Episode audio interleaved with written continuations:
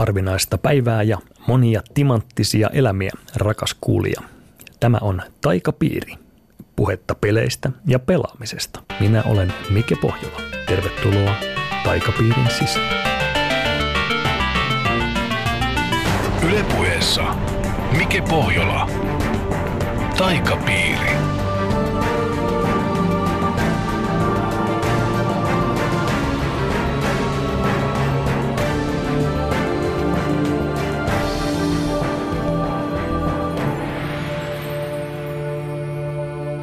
Tämä on neljäs Taikapiirin viidestä jaksosta. Joka viikko meillä on timanttinen vieras, jonka kanssa keskustelemme jostain peleihin ja pelaamiseen liittyvästä aiheesta. Haastattelun keskellä perehdyn hieman pelien historiaan. Ja lopuksi tietenkin pelaamme vieraan kanssa peliä, jota pelataan puhumalla ja jota sinä, rakas kuulija, voit seurata aivan normaalisti kuuntelemalla.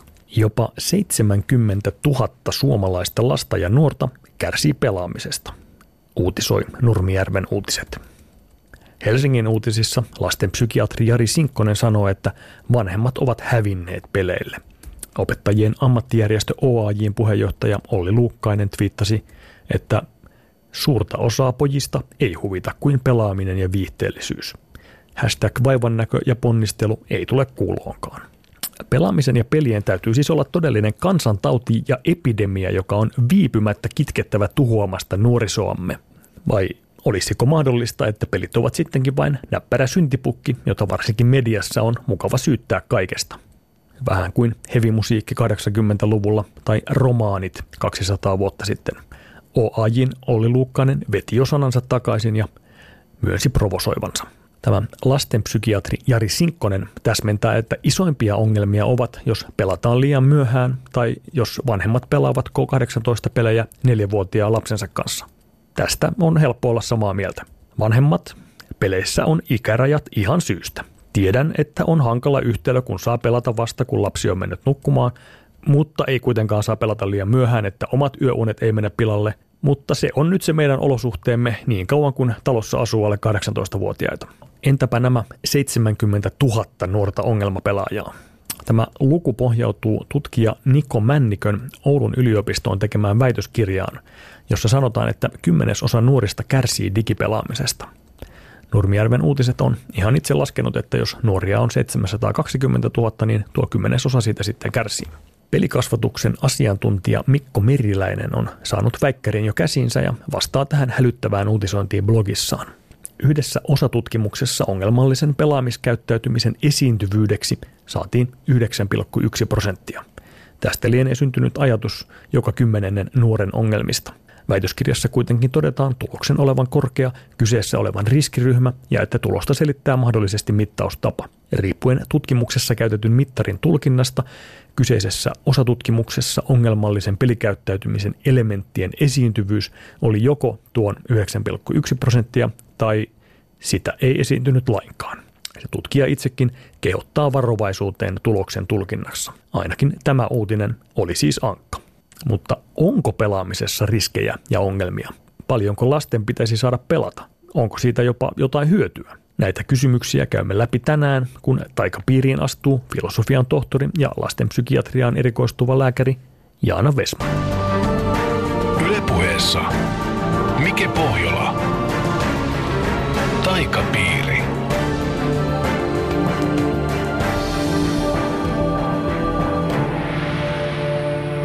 Ja vieraanani on filosofian tohtori ja lastenpsykiatriaan erikoistuva lääkäri Jaana Westman. Tervetuloa. Kiitti. Jaana, kerro heti aluksi joku mieleenpainuva pelikokemus. No, mä en ole tätä pelannut kaikenlaista, että on aika vaikea kysymys, mutta tätä mun ensisijainen kaikkein pisimpään pelaavani peli on semmoinen MMORPG kuin EVE Online – Mm-hmm. Ja, ja siellä oli joskus vuosia sitten semmoinen tilanne, kun Battleship-teknologia oli ihan uusi ja me meidän pahimman kilpailijan kanssa niillä taistelulaivastoilla sitten otettiin yhteen. Ja, ja tota... Ihan briefataan sen verran, Joo. että siis tämä on siis tämmöinen äh, peli, missä on niin loputon avaruus ja Joo. kaikilla on oma avaruusalus. Joo. Ja sitten siellä on, kerätään mineraaleja kaivosasteroideilta ja Käydään rakennetaan kauppaa niitä aluksia ja käydään toisten ihmisten kanssa taisteluita sillä tavalla, että useita ihmisiä on siis molemmilla puolilla. Ja meillä oli siinä semmoinen porukka, joka oli meidän pahin vastustaja ja saatiin tiedustelutietoa, että he on lähdössä omalla tämmöisellä uudella kalliilla laivastollaan liikkeelle ja me näppärinä sitten ajateltiin, että mennään heitä vastaan ja, ja tota, tuhotaan se heidän laivastonsa, mutta Siinä kävi sillä tavalla, että se oli ansa se koko homma Oho. ja ne tuli toista kautta meidän selustaa ja me jäätiin siihen väliin ja Wow. hävittiin täysin spektakulaarisesti koko se homma. Mutta se on jäänyt mulle mieleen sen takia, että se oli semmoinen kokemus, että vaikka me hävittiin siis ihan todella paljon, niin se ansa oli niin hyvin rakennettu, että, että meidän niin kuin koko reaktio oli vaan siihen semmoinen, että aivan mahtavaa, että toi oli tosi hienoa, että miten te ton teitte ja ja se on sen takia, se, se kertoo mulle jotain mun olennaista, mitä, mitä pelit antaa. Että se ei ole niin kuin voittaminen ja häviäminen mulle, vaan se oli se hieno tilanne, joka siitä syntyi. Niin aivan joo, että ikään kuin tavallaan hävisitte, mutta tota, se oli niin jänskää. Niin, ja hävittiin, mutta hävittiin niin hienosti ja se vastustaja pelasi niin hyvin, että, että se ihailu sitä kohtaa voitti sen oman harmistuksen siitä, että miten mä nyt noin tyhmästi. Miten ne oli onnistuneet? No siis kaikki oli niin kuin tois, to, joku toinen pelaajaporukka oli kehittänyt tämän ansan teille. Joo, Miten ne onnistu saamaan teidät siihen käsitykseen, että, että tässä ei ole ansaa? ne, tota, ne teki sen sillä tavalla, että me periaatteessa tiedettiin, että, että heitä on, um, kun se on semmoinen peli, mitä pelataan ympäri maailmaa, niin, niin myös muilla aikavyöhykkeillä pelaajia. Joo. Niin he oli järjestäneet sen sillä tavalla, että, että semmoinen osuus heistä, joita me ei yleensä nähty, niin oli valmiita tulemaan selustaa. Ja meidän arvio oli se, että et, et se mitä me oltiin nähty heillä liikkeellä, niin se on se heidän tyypillinen Ahaa. porukka, jo, Koska jota on. yleensäkin nähneet Koska me ollaan yleensä nähty se porukka ja ei ollut mitään, jotenkin mukaan ei ollut mitään syytä epäillä, että siinä mitään tapahtui. Ja sitten ne käytti vähän semmoista reittiä, mikä ei ollut ikään kuin heille tyypillistä. Eli noin he, he poikkesivat siitä kuviosta, mitä me mit odotettiin heiltä siinä tilanteessa. Ja sitten me mentiin. Ja nämä toiset Halpaan. oli siis, nämä toiset oli siis niin tyyliin kesken työpäivän tai kesken yöunien järjestäytyneet ja tota, hyökätäksiä teidän selustaan. Joo, tai toivottavasti ei kesken työpäivän. Jos mä muistan oikein, niin tämä ajottu joululomille Ahaa. tämä homma. Mutta nyt pakko sanoa, että siitä on varmaan kymmenen vuotta aikaa. Et en ole nyt ihan sata varma, että mihin se perustuu. Loppuiko teidän pe- peli siihen vai? Ei se mitään siihen loppunut, se jatkuu edelleen. Samat porukat vastakkain kymmenen vuoden. Te jäätte jotenkin henkiin siis kuitenkin. Joo, se on semmoinen peli, että, että pelaajan peli ei lopu, että siinä menetetään ne varusteet tai avaruuslaivasto, joka on koottu sitä varten, että se on ihan oikea työtä, tai työtä ja työtä, mutta peliaikaa, mitä menee sen keräämiseen, sen menettää, mutta ei sitten, peli ei lopu. Mitä siinä yritetään siinä pelissä? Mihin sinne pyritään? Se on näitä pelejä, jossa tota, niin sanottuja sandbox-pelejä, jossa, jossa siis peli ei määrittele sitä pelaajan tavoitetta mm-hmm. sinänsä, vaan pelaajat itse asettaa sen itselleen. Jotkut pyrkii rikastumaan, jotkut pyrkii pitämään hallussaan tiettyjä alueita siellä pelissä, jotkut pyrkii saamaan mainetta ja kunniaa ja niin poispäin. On kuullut, että siinä on myös rakennettu tämmöisiä niin valtioita sinne avaruuteen. Joo, pelaajat on ottaneet haltuunsa tiettyjä alueita siitä avaruudesta ja määritelleet omia sääntöjä, millä ehdoin toiset pelaajat saa sinne tulla kauppaa ja kaivostoimintaa ja sotimista harjoittamaan ja niin heillä on sitten sotia keskenään ja rauhansopimuksia solmitaan. Mitä jos tota, joku tulee jonkun valtion alueelle omalla aluksellaan ja rikkoo jotain lakeja siellä? No se on sitten sen valtion perustaneiden pelaajien homma, joko yrittää ajaa heidät pois sieltä tai neuvotella heidän kanssaan, että mitenkä tästä päästään eteenpäin. Voiko olla, että joku pelaaja on vaikka niin kuin poliisi siitä valtiossa? Joo, ne partioi omia alueitaan ja vahtii, että siellä ollaan niin kuin on käsketty. Hyvin tyypillistähän siinä pelissä on se, että tota, ähm, tietyn alueen omistavat pelaajat niin ottavat mielellään rahaa vastaan siitä, että toiset saa toimia siellä. Että se ei ole tämmöinen ihan sivistysvaltion periaatteella yleensäkään toimiva meininki. Riittävä määrä rahaa, niin saa toimia niin no, kuin huvittaa. Tota, niin me Suomessahan emme tota, ota mitään rahaa, jos ulkomainen kaivosyhtiö haluaa tulla tänne viemään luonnonvaroja. Mielestäni se tota, ei ole täysin niin kuin ongelmaton mm. asenne sekään kyllä. Joo, no näinkin sen voi tietysti nähdä, että jos vaihtoehdot on se, että se kaivosyhtiö tulee sinne joka tapauksessa, niin on varmaan paras sopia rahasta. Onko tota, toi kuulostaa tavallaan tämmöiseltä peliltä, missä on mahdollista tehdä kaikkia yhteiskuntakokeiluita ja, ja tällaisia? Joo, mä oonkin joskus sanonut, että mä oon oppinut ihmonlainia pelatessa johtamisesta ja tiimityöskentelystä ja vapaaehtoistoiminnasta enemmän kuin missään ammatillisen koulutukseni aikana yhteensä. Ja mä oon sentään toiminut tiimin lääkärinä useita vuosia. Siis oikean maailman tiimin? Oikean maailman. Olen siis töissäni ollut semmoisessa asemassa, mutta Ää... pystynyt siinä aika paljon hyödyntämään sitä, mitä mä oon pelimaailmoissa ennen sitä oppinut. Eli siellä voi harjoitella johtamista ja kriisitilanteita ja Joo, ja ihmisten kanssa toimimista ja, ja ihmisten motivointia ja ristiriitojen sovittelua. Ja niin, toihan on aivan sama, mitä kuka tahansa esimies tekee, tai esihenkilö tekee. Näinpä. Pystyykö tuon laittamaan cv No en ole toistaiseksi kokeillut. Kyllä tätä, mä luulen, että enenevästi nykyään kyllä. Että kyllähän me jo aika pitkälle niin kuin on jo vuosikausia hyväksytty semmoinen niin kuin esimerkiksi harrastusyhdistysten hallituksissa toimiminen tai jalkapallojoukkueen valmentaminen mm-hmm. harrastustoimintana, niin, niin CV. Ja kyllä mä näen, että kun pelit valtavirtaistuu, niin, niin jonkun nettipelikillan tai korporaation johtaminen niin on ihan periaatteessa samanlaista vapaaehtoistyötä. Mm, totta. E, ehkä vielä nykyään täytyy aika tarkkaan harkita, että kuka sitä CV on lukemassa, että mm. ymmärtääkö se näistä asioista. Jos itse saisit, olisit palkkaamassa ihmistä ja hän laittaisi sinne tällaista, tällaista niin kuvitteellisen yhteisön – ja kuvitteellisessa viitekehyksessä toimivan yhteisön johtamista, niin miten suhtautuisit? Pitäisin ilman muuta positiivisena. Siis koska mä näen sen nimenomaan, että se on semmoista, että ihmisten kanssa on osattu toimia ja on osattu koordinoida toimintaa. Totta kai sitten tekisi mieli kysyä, että kerrotko vähän siitä enemmän, että paljonko mm. teitä oli ja mitä te olette tehnyt ja kuinka usein ja, ja näin poispäin. Mutta paremmin, helpommin mä sen ymmärtäisin kuin jonkun urheilujoukkue toiminnan vastaavat implikaatiot, joista niistäkin pitäisi kysyä työhaastattelussa sitten tarkemmin. Voiko tota, peleistä olla jotain muuta hyötyä kuin tällainen niin kuin yhteisön vetämiseen liittyvä?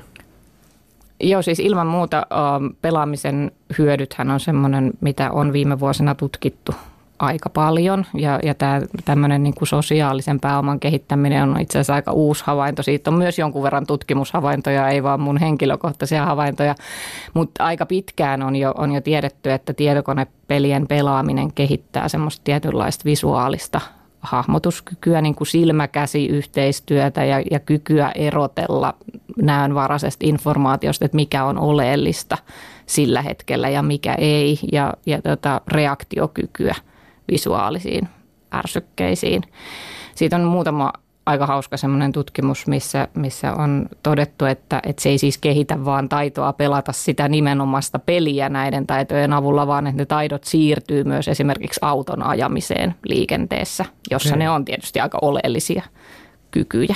Eli jos mä pelaan Tetristä tai matopeliä, missä mun pitää näppäillä, kun mä näen, että tulee joku tietty muoto, niin sitten mä ajan autoa ja mun pitää kääntää rattia, jos tulee hirvi tielle. Joo, niin se parhaat ne tulokset on siitä, että jos sä haluat oikeasti näitä taitoja niin parhaiten kehittää, niin paras näyttö on jostain tämmöisten action shootereiden pelaamista, tyyliin Counter-Strike on semmoinen, jota näissä kokeellisissa asetelmissa aika paljon käytetään. Toinen semmoinen hyöty, mistä on ihan selvää näyttöä, on se, että ihmiset, jotka on tottunut pelaamaan pelejä ja siinä erityisesti tämmöisiä äly Tetris tyyppisiä pulmapelejä, mutta muitakin, niin heillä on taipumus yrittää pitempään jonkun semmoisen vaikean tehtävän tekemistä. Että sit, sitä on testattu esimerkiksi silleen, että on annettu ihmiselle ratkaistavaksi anagrammeja tai koko ajan vaikeutuvia matematiikan pulmia. Mm-hmm. Ja ne, jotka on pelannut paljon peliä, niin ne yrittää kauemmin ennen kuin ne antaa periksi. Et se tulee ilmeisesti sitä kautta, että pelit niin kuin, peleissähän jokaiseen kenttään on aina olemassa ratkaisu. Et jos, jos sä jatkat sitä tarpeeksi kauan, niin se ratkaisu on olemassa ja se kehittää semmoista ikään kuin sinnikkyyttä ja niin kuin luo sen alitajuisen uskon siihen, että kyllä tähän matikan tehtäväänkin joku ratkaisu nyt on, kun mä tätä tästä tarpeeksi kauan pähkäilen. Niin oikeassa elämässähän kaikki ongelmiin ei ole ratkaisua. Ei ole ratkaisua, että se tietysti sinnikkyyden kääntöpuoli on sitten se, että jos ei tajua luovuttaa, mutta, mutta kyllä näissä äh, kokeellisissa asetelmissa ainakin kaikki ihmiset on jossain vaiheessa sanonut, että en mä nyt enää, en keksi. Niin, vaikea kuvitella, että se ihmisen niin kuin, suurin ongelma olisi se, että hän ei tajua luovuttaa. Aika moni tajuaa. Aika moni tajuaa helposti luovuttaa. Mutta se on semmoinen toinen pelien antama jotenkin, että jaksaa miettiä ja pohtia ratkaisua. Tuntuu, että yhteiskunnassa on paljon tämmöisiä tahoja, jotka niin kuin hyötyvät siitä, että joku asia ei muutu. Mm-hmm. Ja sitten he antavat ymmärtää, että sen muuttaminen on mahdotonta. Mm-hmm. Mutta tota, joskus, joskus näin ei ole. Joskus se on mahdollista muuttaa, jos vain yrittää tarpeeksi kauan eikä luovuta. Näinpä. Niin on, onko niistä tämmöistä jopa niin kuin, mikä se nyt olisi oikein tämmöinen niin vastakulttuurinen tämmöinen ajatus, että, että sinä pystyt siihen, ongelmiin on ratkaisu. Ja onko se jopa radikaali väite? Vaikea kyllä sanoa. Mä en ole ajatellut sitä tuosta tulokulmasta. Mähän yleensä ajattelen tietysti lastenpsykiatrian alalla toimineena, niin mä, mä sovellan tätä tietoa yleensä niin kuin siihen, että jaksaako lapset yrittää koulutehtäviä sinnikkäästi. Mä luulisin, että, että se voi joillekin olla semmoinen niin kuin jopa radikaali kokemus, mutta, mutta se ehkä semmoinen niin kuin sinnikkyys tehdä asioita on semmoinen jotenkin perustason taito, että se, että mihin ihminen sitä sitten käyttää, on semmoista laajempaa persoonallisuutta. Voithan se sinnikkäästi myös ylläpitää nykyistä systeemiä, vaikka jotkut olisi sitä mieltä, että se on huono. Niin, se, se, se, se on mahdoton jatkua, mm. mutta minä, minä urheasti jatkan sitä kuitenkin. Niin, näinkin jos se sitten sattuu ihmisen ajatukset viemään siihen suuntaan. Niin mä al- aluksi ajattelin itse tämmöistä niin kuin tätä yhteiskunta-aspektia, niin kuin aikuiset ihmiset muuttamassa mm. poliittista järjestelmää, mutta tuossa tota, niin kuin lapsi, lap, last, last, lapsiin suhteessa, niin, niin mulla on itsellä tota, seitsemänvuotias lapsi ja, ja vauva, mutta kun tämä seitsemänvuotias oli pari vuotta nuorempi, niin, niin tota, silloin mä huomasin, että hän on niin kuin, hän toimii hyvin samalla logiikalla minun, suhteessa minuun kuin minä toimin suhteessa moniin peleihin. Että siinä on esimerkiksi jossain pelissä pitää vaikka kerätä jotain kultarahoja tappamalla hirviöitä, ja jokaisesta hirviöistä ei aina saa kultarahaa. Mutta sitten sä tiedät, että joistain, joskus niistä saa, niin sä jatkat niiden tappamista, mm. kunnes sä saat niin monta kultarahaa. Että kun sinnikkäästi ruinaa isältä, että eikö nyt voitas mm-hmm. mennä, niin jossain vaiheessa se tärppää. Niin, kyllä. Mm-hmm. Tavallaan mun, mun, se yritän, yritän saada semmoisen ajatuksen hänelle, että jos mä sanon kerran ei, ei sun kannata kysyä uudestaan. Mm-hmm. Mutta tosiasia on, että sun kannattaa. Niin, ja sitten hänen kokemuksensa tietysti pelimaailmasta voi olla se, että kun että semmoistakin, mikä näyttää siltä, että tässä on nyt umpikuja, niin mhm. kannattaa toisinaan yrittää uudestaan. Niin, kaikilta susilta ei saanut kultarahaa, mutta mm. nyt saikin. Mm. Ky- kylläpä kannatti. Niin. Kun hän kasvaa, hän oppii analysoimaan sen, että mikä on se hetki, jolloin kannattaa mennä kysymään. Koska isä on heikoimmillaan. Niin, näinpä. Tietysti se on semmoinen, mitä lapset oppii muutenkin.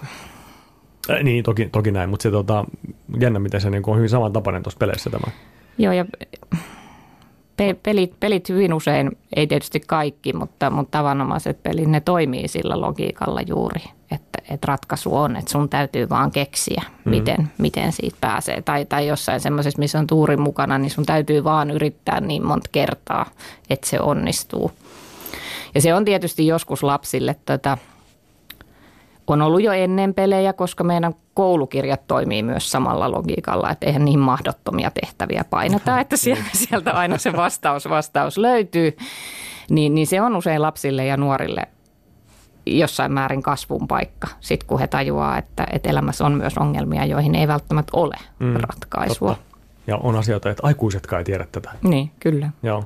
Sen mä muistan, se oli tätä itselle joskus lukioaikoina – kun tavallaan niin kuin tieteen rajat tuli näkyviin. Joo. Et siihen asti aina, kun oli koulussa kysynyt, että miksi, miten, selittäkää, mistä tämä tulee, niin aina oli tullut vastaus. Sitten yhtäkkiä tulikin semmoinen, että no ei kukaan tiedä. Hmm. Miten?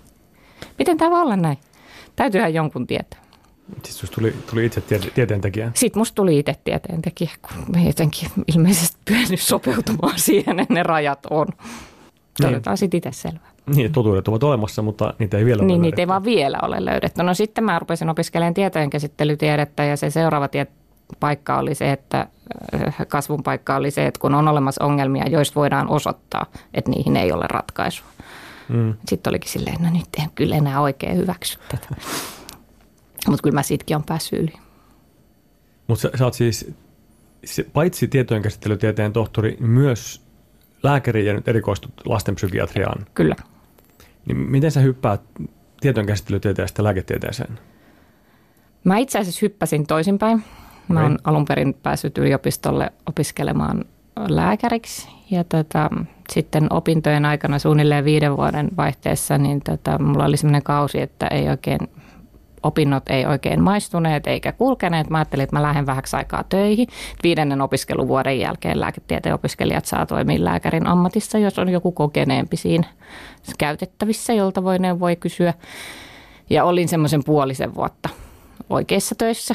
Ja, ja sitten tulin takaisin ja sitten mä satuin tuleen takaisin semmoisessa kohdassa, että lääketieteen kursseja, joita mä en olisi jo suorittanut, ei luennoitu yliopistolla kauhean paljon siinä mm. syksynä. Ja sitten mä kavereilta kyselin, että mitäs mä nyt tekisin, että jotain tarvitsisi tehdä, kun toi opintotukilautakunta vetää muuten herneen enää eikä anna mulle opintotukea, jos mä en opiskele.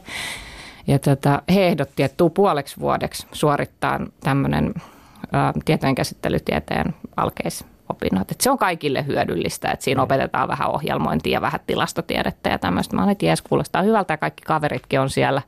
Ja mun peliporukka oli myös siellä. sinne oli helppo mennä sinne laitokselle ja tota, sitten siinä kävi ihan silleen, että mä jäin sille tielle. Suoritin kyllä lääketieteen opinnot loppuun, mutta jäin sinne tekemään, opiskeleen erityisesti data-analyysiä ja sitten kun mä olin sieltä suorittanut maisterin paperit, mä rupesin tekemään väitöskirjaa semmoisessa projektissa, jonka ne data-analyysin sovellusalueet oli pitkälti psykiatria. Aha. Ja sitä varten mä ajauduin sitten Mutta se väitöskirja on erikoistuin tietojenkäsittelytieteessä. Kyllä. Tässä kuuluu tietojenkäsittelytieteen alaan, mutta ne sovellukset siinä tai sitä menetelmää, mitä mä siinä tutkin, on siinä väitöskirjassa sovellettu psykiatrian ilmiöiden tutkimiseen se on aika, aika kahden alan välissä. Ja sitten sä oot koko ajan ollut myös aktiivinen pelaaja. Joo. Onko sulla semmoinen, miten sulla tunnit riittää ilme siellä? Ehkä vähän. Joo, no ei ne aina, ei ne aina riittänytkään. Ylepuheessa Mike Pohjola. Taikapiiri. Pelien timanttinen historia. Eletään suomettumisen ja kylmän sodan aikaa Helsingissä. Charles Murto oli Suomen ulkoministeriön poliittisen osaston sosialististen maiden toimiston päällikkö. Helmikuun 22. päivänä vuonna 1985 hän sai Neuvostoliiton suurlähetystöstä puhelun, jossa häntä vaadittiin saapumaan viipymättä tehtaan kadulle. Asia ei voinut kertoa puhelimessa. Niinpä Murto tapasi suurlähetystössä lähetysneuvos Kasachevin, joka painotti, että suurlähetystöön ei pyydetä ministeriön edustajia muuten kuin hyvin vakavissa poikkeustapauksissa. Kasvokkain Kasachev suostui vihdoin paljastamaan, mistä oli kysymys. Suurlähetystössä oli luettu tiedonantaja-lehdestä, että Suomessa oli saatavilla amerikkalainen videopeli nimeltä Raid over Moscow – Kasachevin mukaan Neuvostoliitto katsoi, että peli valmisteli mielialoja hyökkäystä silmällä pitäen. Hänen mukaansa Mikrobittilehdessä ollut kuvaus pelistä oli räikeä Neuvostoliiton vastainen provokaatio. Raid over Moscow-pelissä Yhdysvallat on luopunut ydinasearsenaalistaan eikä siksi kykene pistämään vastaan, kun Neuvostoliitto aloittaa ydinsodan. Pelihahmo on amerikkalainen avaruuslentäjä, jonka tehtävänä on ensin pysäyttää neuvostohyökkäys ja sitten taistella tiensä Kremliin. Tarinansa puolesta jyytähilaisen Access Softwaren peli siis puoltaa yhdysvaltalaista ydinasevarustelua ja on selkeän poliittinen. Kasachevin huolia kuunnellut Murto varoitti tätä siitä, että sensurointi saattaisi johtaa pelin kysynnän kasvuun. Tässä Murto oli täysin oikeassa. Raid over Moscow'n ympärille kehittynyt skandaali on Suomen ensimmäinen merkittävä tietokonepeleistä käyty yhteiskunnallinen keskustelu. Koko peli on oikeastaan jäänyt historiaan vain tämän yhden asian takia. Tänä päivänä sitä tuskin muistetaan muualla kuin meillä, sillä vain meillä siitä tehtiin kansallinen kysymys. Neuvostoliitto painoi asiaa ensin salaa. Suurlähettiläs Sabalev tapasi Paavo Väyrysen huhtikuussa 1985 ja esitti, että peli oli sotapropagandaa, joka oli kielletty Pariisin rauhansopimuksessa 1947. Sensuuriasiasta tuli julkinen, kun SKDLn 58-vuotias kansanedustaja Ensio Laine teki eduskunnassa Raid Over Moscowsta kirjallisen kysymyksen – Laineen mielestä peli vahingoitti naapuriystävyyttä ja lasten rauhan kasvatustavoitteita. Peliä ei kuitenkaan saatu sensuroitua ja kohu teki siitä myyntimenestyksen. Välikohtaus on monella tapaa mielenkiintoinen. Se paljastaa, kuinka tarkasti Neuvostoliitto seurasi Suomen mediaa ja minkälaisista asioista Tehtaankadun suurlähetystössä oltiin kiinnostuneita – Silmiinpistävästi neuvostovirkamiehet eivät huomanneet peliä siksi, että olisivat ymmärtäneet mitään pelimaailmasta, vaan koska siitä uutisoitiin tiedonantaja- ja mikrobitti-lehdissä. Nykyään tuntuu hurjalta ajatella, että pieni peliarvostelu provosoi suurvallan edustajat soittamaan ulkoministeriöön hätäpuheluita. Silti, vaikka ylireagointi oli älytöntä ja sensuurivaatimukset kamalia, Raid over Moscow on peli, joka perustuu propagandistiseen kylmän sodan asetelmaan. Se puolustaa ydinaseita ja esittää Neuvostoliiton mahdollisena ydintuhon aloittajana. Viihdeteollisuuteen nojaava kulttuurituotteiden leviämiseen perustuva niin sanottu pehmeän vallan politiikka on ollut vuosikymmeniä virallinen ja selkeästi määritelty osa Yhdysvaltojen valtapolitiikkaa. Sen takana on teoria, jonka mukaan muissa maissa käydään jenkkimielisemmiksi, mikäli ihmiset kuluttavat jenkkimediaa lapsesta asti. Myös pelejä on käytetty propagandan välineenä, joskus virallisestikin. Yhdysvaltojen armeija julkaisee omaa America's Army pelisarjaansa.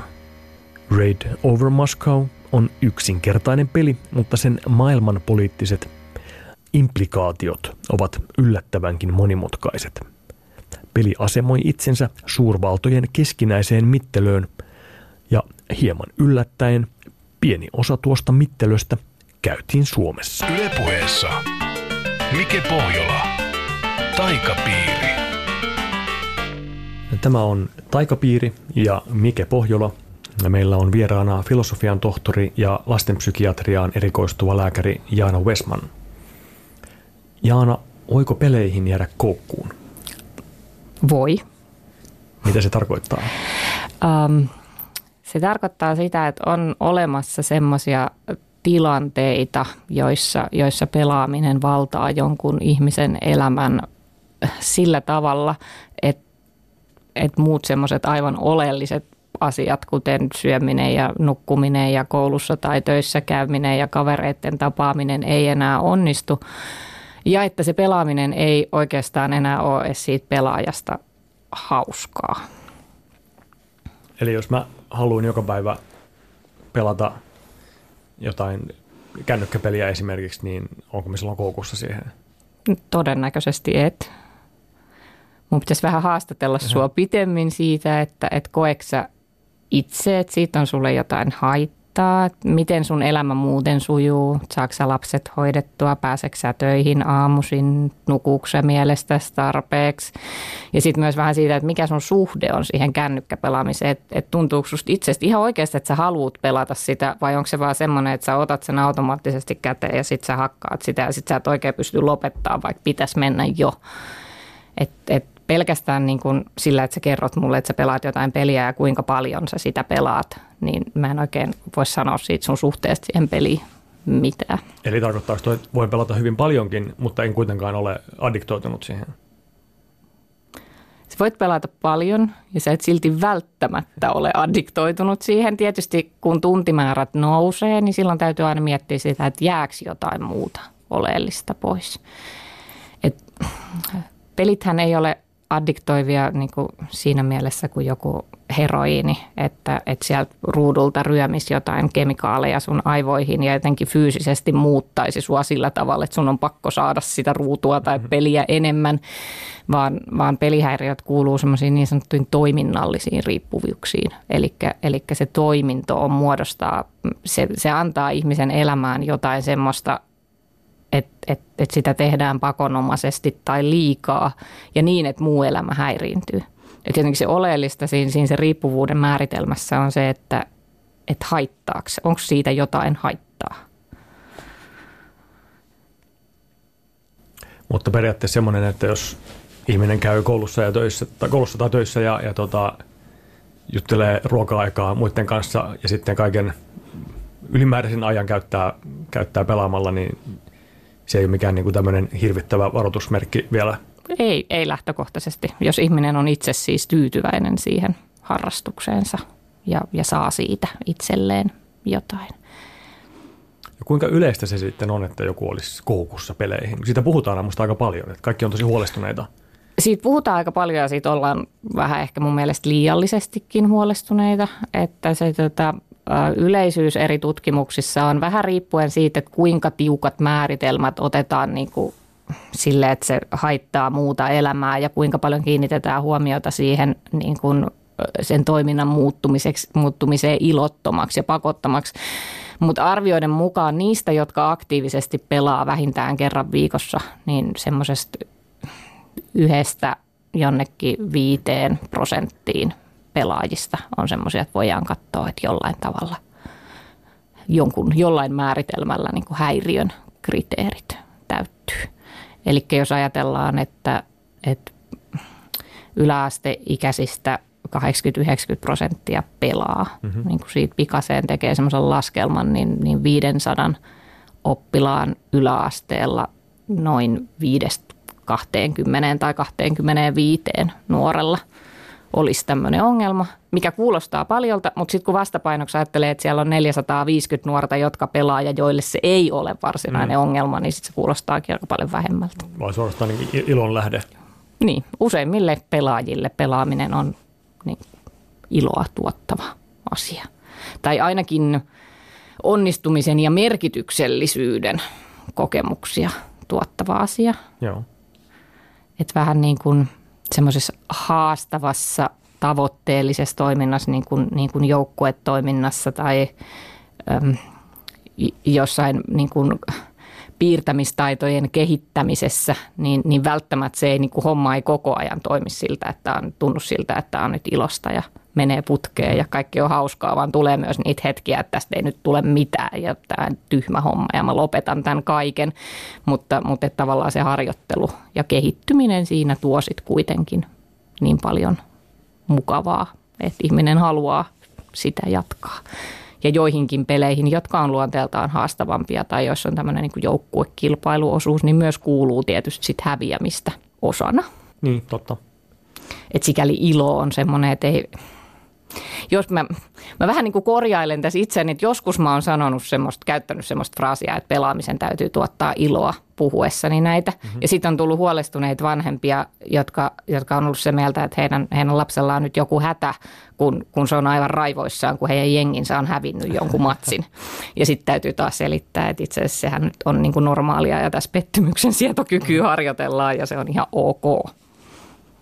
Niin, sehän on niin kuin sama varmaan niin urheilussakin. Että... Ja sama urheilussa, että ei sitä jalkapalloa kannata heti lopettaa, että vaikka vähän lenteliskamat nurkkaan ensimmäisen tappion jälkeen. Mä oon nähnyt sun esitelmän, missä se tota, käyttää samaa, että niin kuin jos on, on tota, 1-7 prosenttia Joo.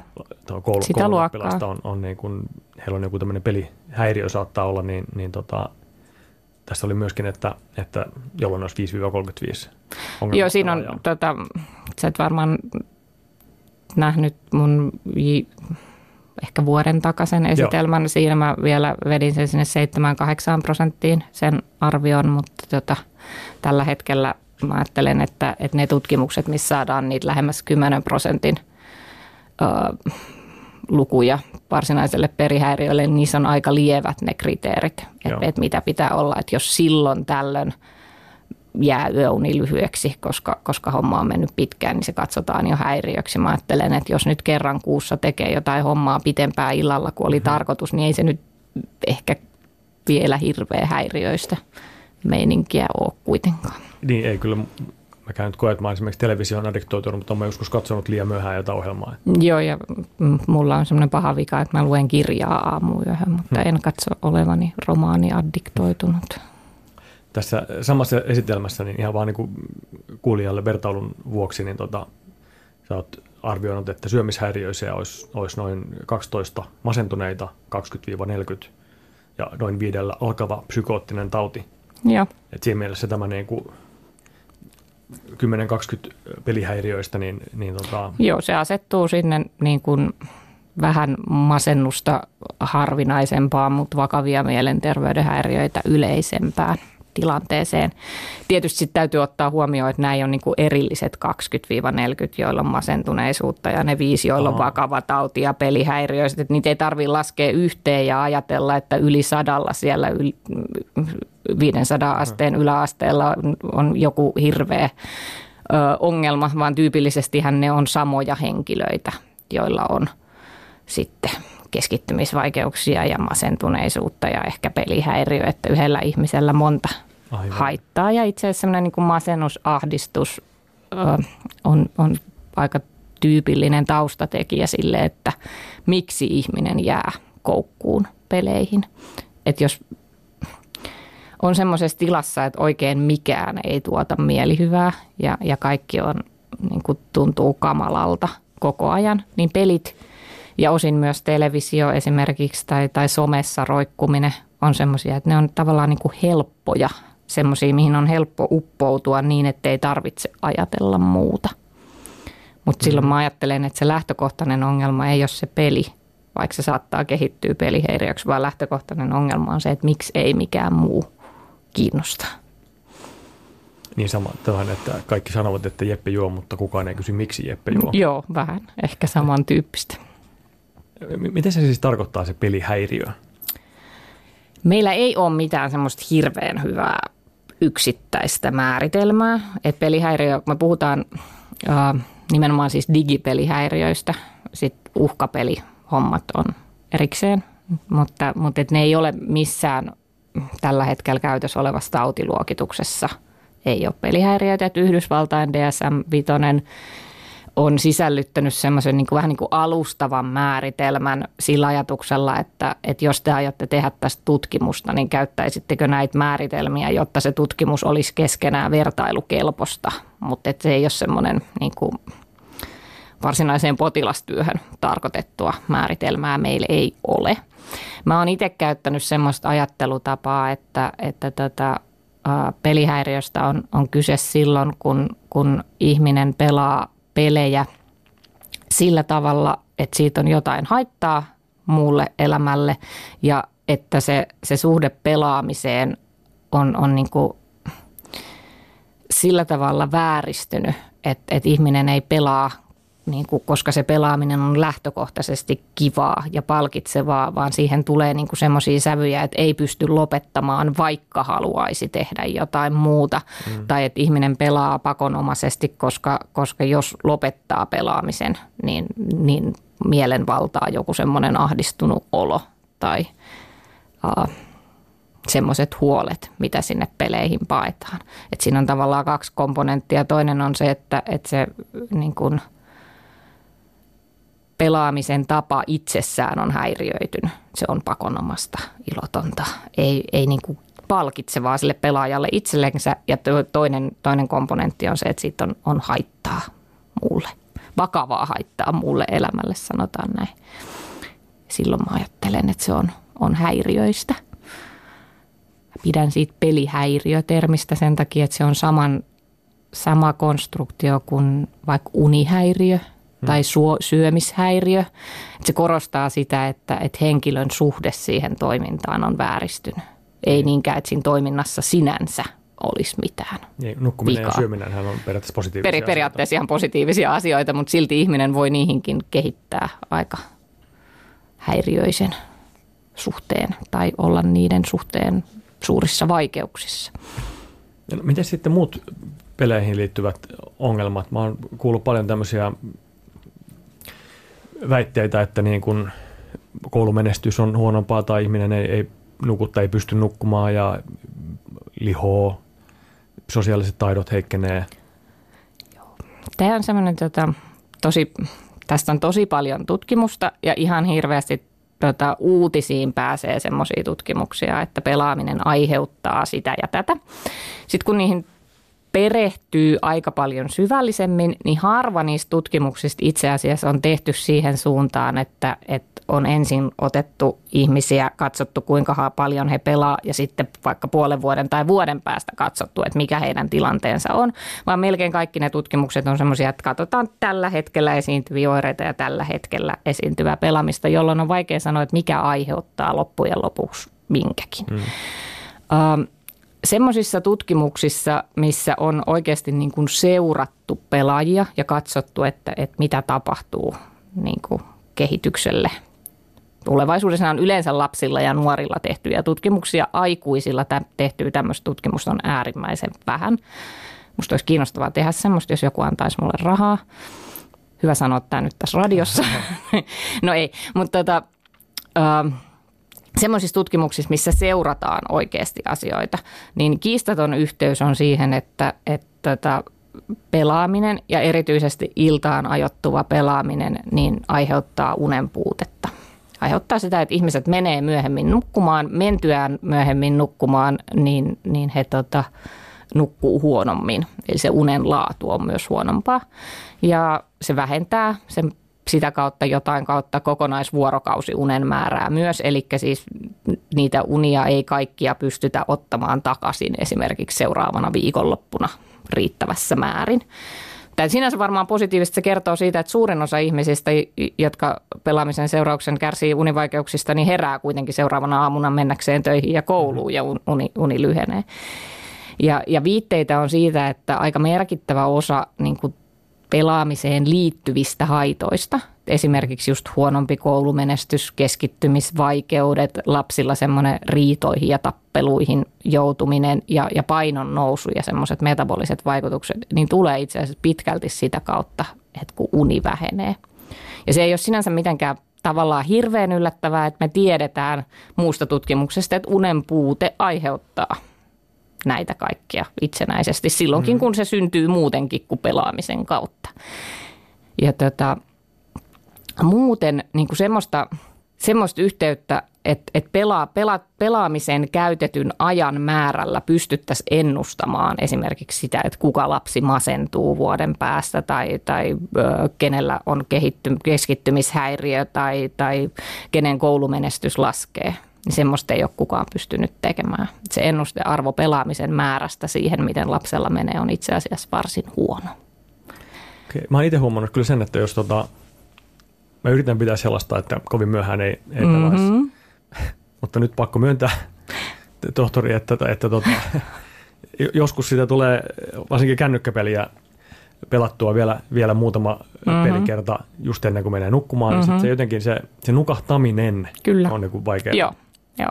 Ja se tota, um, Mites, niin kun, mites miten, mites tässä nyt näin käy? No siis siihen, mä en nyt oikein voi neuvoa siihen mitään muuta kuin, että laita se puhelin pois semmoinen tuntia ennen suunniteltua nukkumaan menoa. Että tähän hirveän paljon suositellaan lapsille, että lasten kanssa pitäisi toimia näin, mutta mut tutkimuksellisesti ei ole mitään syytä niin olettaa, että se on jotenkin ikään liittyvä asia, vaan aikuisten pitäisi toimia näin.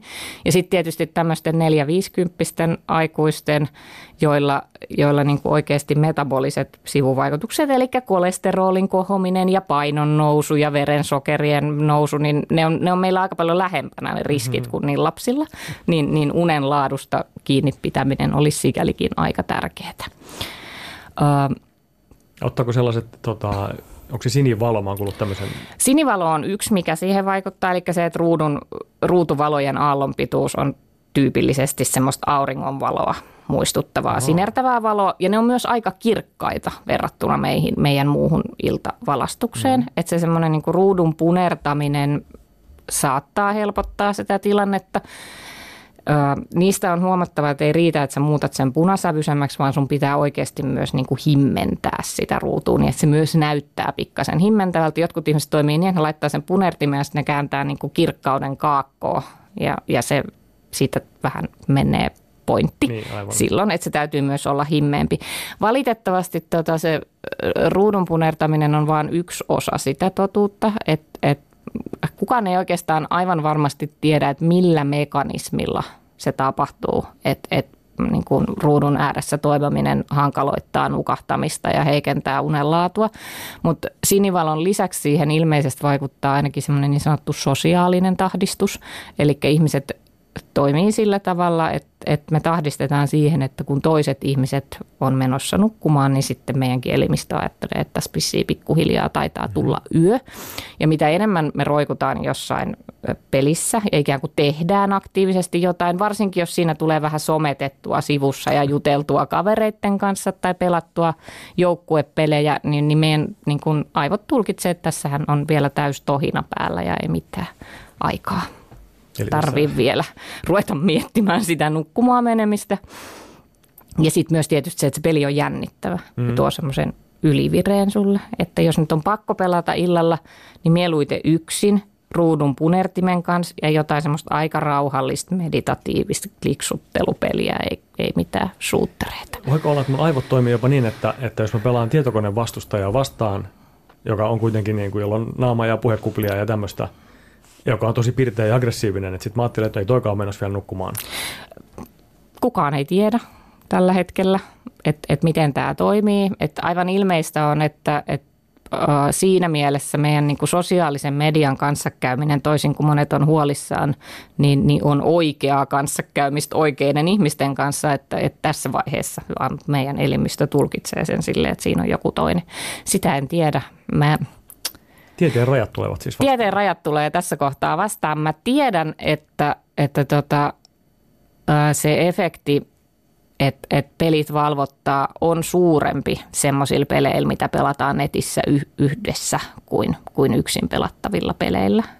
Mä kuvittelisin, mutta se ei tietenkään poissulje, että sille yksin pelattavan pelin AI-vastustajakin mm-hmm. jossain määrin tulkkautuu sun aivoissa ihmiseksi. tiedoksi, että aivastusta ja elitys siis mitenkään flunssaan, vaan se on siis AI-vastustaja, eli vastustaja, joka toimii tekoälyn varassa.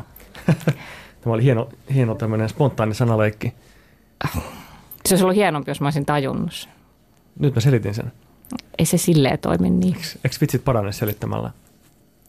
No, tota, jos mennään näihin lapsiin vielä, niin, niin tota, mulla on jatkuvasti sellainen pieni huoli, että vaikka tai koska lapseni erittäin paljon pitää Super Mariosta ja Clash Royaleista ja Clash of Clansista mm-hmm. ja Angry Birdsista ja aika mon- Minecraftista ja aika monesta muusta pelistä, mm-hmm. ja haluaisin niitä aika paljon pelata, niin sitten tämä on jonkinlainen ongelma ja minun pitää estää häntä pelaamasta niin paljon kuin hän haluaisi. Miksi? No musta niin kuin tuntuu, että mun pitäisi. uh, niin, mutta miksi? No mä pelkään, että siinä, siitä tulee jotenkin, että se dominoi liikaa hänen vapaa-aikaansa. Okay. Onko jotain semmoista, mitä sä toivoisit, että sun lapsi vapaa-ajallaan enemmän tekisi? Sun ei tarvitse tietenkään radios kaikelle kansalle vastata tätä, mutta tämä on se, mitä sun pitäisi miettiä. Että onko se vaan niin kuin epämääräisesti huolissaan siitä, että sen ehkä pitäisi tehdä jotain muutakin, mutta sä et oikein pysty nyt sanoa, että mitä. Vai onko se oikeasti konkreettisesti huolissaan siitä, että sun lapsi saa esimerkiksi liian vähän liikuntaa tai että, että hän ei tee liik- tarpeeksi niin kuin luovia asioita, jotta, jotta semmoinen niin kuin spontaani luovuus kehittyisi? Ei mun mielestä siis Minecraftin pelaaminen on tosi luovaa. Näin on, se on semmoista rakentelua, jos hän tekee paljon sitä. Ja, ja jos sä et ole niin kuin se, mitä mä yritän vanhemmille aina vanhempainilloissa sanoa, että on tilanteita, jossa lapsen pelaamisesta täytyy olla huolissaan, mutta niin semmoinen perusjärkevä vanhempi pystyy silloin kyllä sanomaan, että mistä hän on huolissaan siinä pelaamisessa. Mm-hmm. Et tyypillisin huoli on ehkä se, että lapsi ei liiku tarpeeksi. Ja, ja to, toinen on, on semmoinen niin spontaanin luovan toiminnan jääminen pois. Jos olette niistä huolissanne, niin sit pitää lisätä sitä liikuntaa ja lisätä sitä spontaania luovaa toimintaa. Ja bad news on se, että, että vähän liikkuva lapsi ei yleensä ala liikkua lisää sillä, että sä otat siltä sen mielipuuhan pois, vaan, vaan sun täytyy ihan oikeasti keksiä, että mitä se liikunta on ja mm. etsiä hänen kanssaan joku kiinnostava laji. Se olisikin ihanaa, jos voisi vaan ottaa ne lempihommat pois ja sitten lapsi alkaisi käyttää vapautuvana ja jotenkin ylös rakentavasti ja ruumiin mm. kulttuuria kehittävästi, mutta niin, se, niin me ei toimita. Eikä toimittu ennen pelejäkään, että mä oon osannut lonnia porttikongeissa 80-luvulla, vaikka ei ollut mitään kännyköitä olemassa. Ja mennä salaa kirjastoon, kun käskettiin ulos.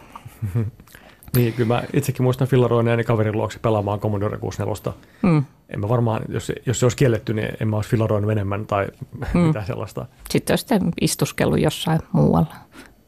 Niin, mulla on toisaalta niin kuin vaikka lapsen suhteen tällainen epämääräinen fiilis, että olenko huono vanhempi, kun, kun tuota, annan hänen pelata niin paljon kuin annan, niin sitten itseni suhteen on tämmöinen, että haluaisin kuitenkin pelata enemmän. Näinpä, me ollaan vähän tässä usein kaksijakoisia. Toinen semmoinen vähän niin kuin epämääräinen huoli, mikä, mikä vanhemmilla on, on semmoinen, että että joskus lapsi niin kuin istuu ja katsoo videoita tai pelaa ja vanhemmalla tulee semmoinen fiilis, että, että sille ei ole nyt kivaa. Että mm-hmm. se, se istuu tuossa vaan ja niin kuin tuhlaa aikaa. Mm-hmm. Ja se on kyllä semmoinen, mitä, mitä kannattaa vähän kuunnella – et, et meillä on selkeitä tutkimusnäyttöä myös siitä, että jos vanhemmalla on semmoinen fiilis, että lapsella ei nyt ole kaikki hyvin tai että et lapsi, lapsi on nyt onneton, niin vanhemmat on melkein aina siinä oikeassa. Ainoa poikkeus on se, että jos vanhemmalla itsellään on, on mas, aktiivinen masennustila – silloin hän tulkitsee lasta negatiivisemmin, koska masennustilas ihminen tulkitsee kaikkea negatiivisemmin. Mutta jos itse voi periaatteessa ihan ok, vaikka olisi vähän stressaantunutkin, jos tulee sellainen fiilis, että nyt on lapselle ei ole kaikki hyvin, niin sitten sille ehkä ei ole kaikki hyvin. Mutta silloinkaan se ratkaisu ei ehkä ole sen peli ja videon kieltäminen, vaan, vaan se, sen selvittely, että onko lapsi jostain syystä surullinen. Mutta mm. mut tässä on se, että tätä tota, vanhemman pitäisi aina pystyä selvittämään ensin itselleen ja sitten lapselle se, että mistä sä olet huolissasi. Ei niin, että mä oon huolissani, kun sä pelaat niin paljon, vaan mä oon huolissani, että sä et saa tarpeeksi liikuntaa. Mä oon huomannut, että sulta on viime aikoina jäänyt aika usein läksyt tekemättä. Kuule, kun musta on tuntunut, että sä oot nykyään usein surullinen. Ja ne on ne, mihin meidän pitäisi päästä kiinni. Ja, ja tyypillisesti se semmoinen paljon pelaaminen on oire siitä, että jotain muuta ei ole, jos se on ongelmallista. Sitten jos lapsi vaikuttaa iloiselta, hän liikkuu, syö, tekee läksynsä, leikkii kavereiden kanssa tai pelasta Minecraftiakin kavereiden kanssa, tekee mitä tekee, vaikuttaa iloiselta ja tyytyväiseltä. Ja tulee sellainen vaikutelma, että se pelien pelaaminen on siitä oikeasti hauskaa. Ja hän pelaa sellaisia pelejä, jotka on sen ikäisille sopivia. Ja sitten vanhemmalle tulee semmoinen, että onkohan mä nyt huono vanhempi, kun annan sen pelata näin paljon. Niin sitten kannattaa miettiä sitä, että että onko sä oikeasti sitä mieltä, että sä oot huono vanhempi? Vai pelkääksä, että joku muu ajattelee, että sä oot huono vanhempi, kun sun lapsi pelaa? Koska se on yksi semmoinen aika iso aikuisten huoli myös, että joka puolelta on toitotettu, että lapsen elämän pitäisi olla kehittävää ja ylösrakentavaa ja pitäisi tehdä semmoisia, mistä on joskus jotain hyötyä. Ja jos se lapsi sitten tekee – istuu ja tekee jotain, mikä on aikuisen näkökulmasta aika pöljää, niin kun mm-hmm. katsoo sadannen kerran sitä videota, missä joku rakentaa vuoren Minecraftissa ja räjäyttää sen TNTllä pois, täysin hypoteettinen esimerkki. Meillähän ei tämmöistä tapahdu. Niin sitten täytyy muistaa se, että kyllä lastenkin elämään täytyy mahtua semmoista tiedätkö, olemista, missä ei ole jonkun toisen mielestä mitään järkeä, mutta joka on viihteellistä. Yle puhe. Filosofian tohtori ja lastenpsykiatriaan erikoistuva lääkäri Jana Vesman, oletko valmis pelaamaan taikapiirin 20 kysymystä? Joo. Hyvä. Eli minä mietin jotain asiaa, sinä esität 20 kysymystä korkeintaan ja vastaan niihin kyllä tai ei. Viimeisellä kysymyksellä sun pitää viimeistään tietää, että mitä minä olen ajatellut. Laskeeko sä kysymyksiä? Mä lasken. No niin. Ensimmäinen kysymys, ole hyvä. Um, onko se elävä? Mm, kyllä. Mm, onko se joku eläin? Ei. Onko se joku ihminen? Ei. Elävä, mutta ei ihminen eikä eläin. Onko se isompi kuin kenkälaatikko? Eikö tämä ole se klassinen? Kyllä on. Mm-hmm. Tuossa oli oikeastaan kaksi kysymystä, mutta en vastaa siihen klassisuus. Älä vastaa klassisuuskysymykseen, se oli vaan heitto. Um, pidetäänkö niitä sisätiloissa? Kyllä pidetään. Onko se joku huonekasvi? Ei. Sort of, paitsi että ei niinkö. Um, ei. Elävä. Ei eläin eikä ihminen pidetään sisätiloissa, ei varsinaisesti huonekasvi. Olet esittänyt kuusi kysymystä. Niin olemme, vaikea keksiä isompi kuin kenkälaatikko. Onko se nyt joku kasvi kuitenkin? Onko tuo kysymys? On. Se on kasvi. Se on kasvi. Mm, kukkiiko se? Ei. Käytetäänkö sitä ruoanlaitossa? Ei käytetä ruoanlaitossa. Edes tunne mitään kasveja. Tunnet tämän kyllä. Ai tunneko? No niin. Ylimääräinen vihje. Um, kasvattaako ihmiset sitä tarkoituksellisesti? Ää, kyllä, kyllä. Ihan niin kuin, joo, apua. Mä oon ihan jumissa. No, mä voin antaa vinkiksi, voit sitä älä. koko ajan. Joo, voin, kyllä. Otin, Uh, menetät kysymyksiä siinä. Sä oot kymmenen, menetän. kymmenen kä- käyttänyt kymmenen. Mä oon kymmenen, mä oon vasta puolivälissä, että Mm. on sikäli aika hyvä. Um, liittyykö se jotenkin vuoden aikoihin? Se liittyy vuoden aikoihin. Liittyy vuoden aikoihin. No nyt mä kysyn ihan suoraan, että ei saatu olemaan pääsiäisruohosta. Kysymys No, ei kun rairuohosta. rairuohosta. Ää, ei ole rairuoho. Mutta se melkein sopisi tähän. Kaikki vihjesi. Voi hyvänä aika. Joo, kyllä. Öm, Kieltämättä. Mutta ei ole se. Paitsi, kas- että kenkälaatikko vihjeeseen ei sovi. Mm, olisi tarpeeksi iso rairuohoalue. Öm, kasvaako se ihmistä pitemmäksi? Kyllä. Ei, ei, ei tämä ei tää nyt mikään ei ole tuommoinen. Um, no joulukuusi. Oikein. Jee! Toinen vuoro, vuoden aikoihin liittyvä sisätiloissa pidettävä kasvi. Joo. 14 kysymystä meni. Vitsi, mä hyvä. Kiitos paljon vierailusta filosofian tohtori, lastenpsykiatria erikoistuva lääkäri Jano Westman. Kiitos. Ylepuheessa Mike Pohjola. Taikapiiri.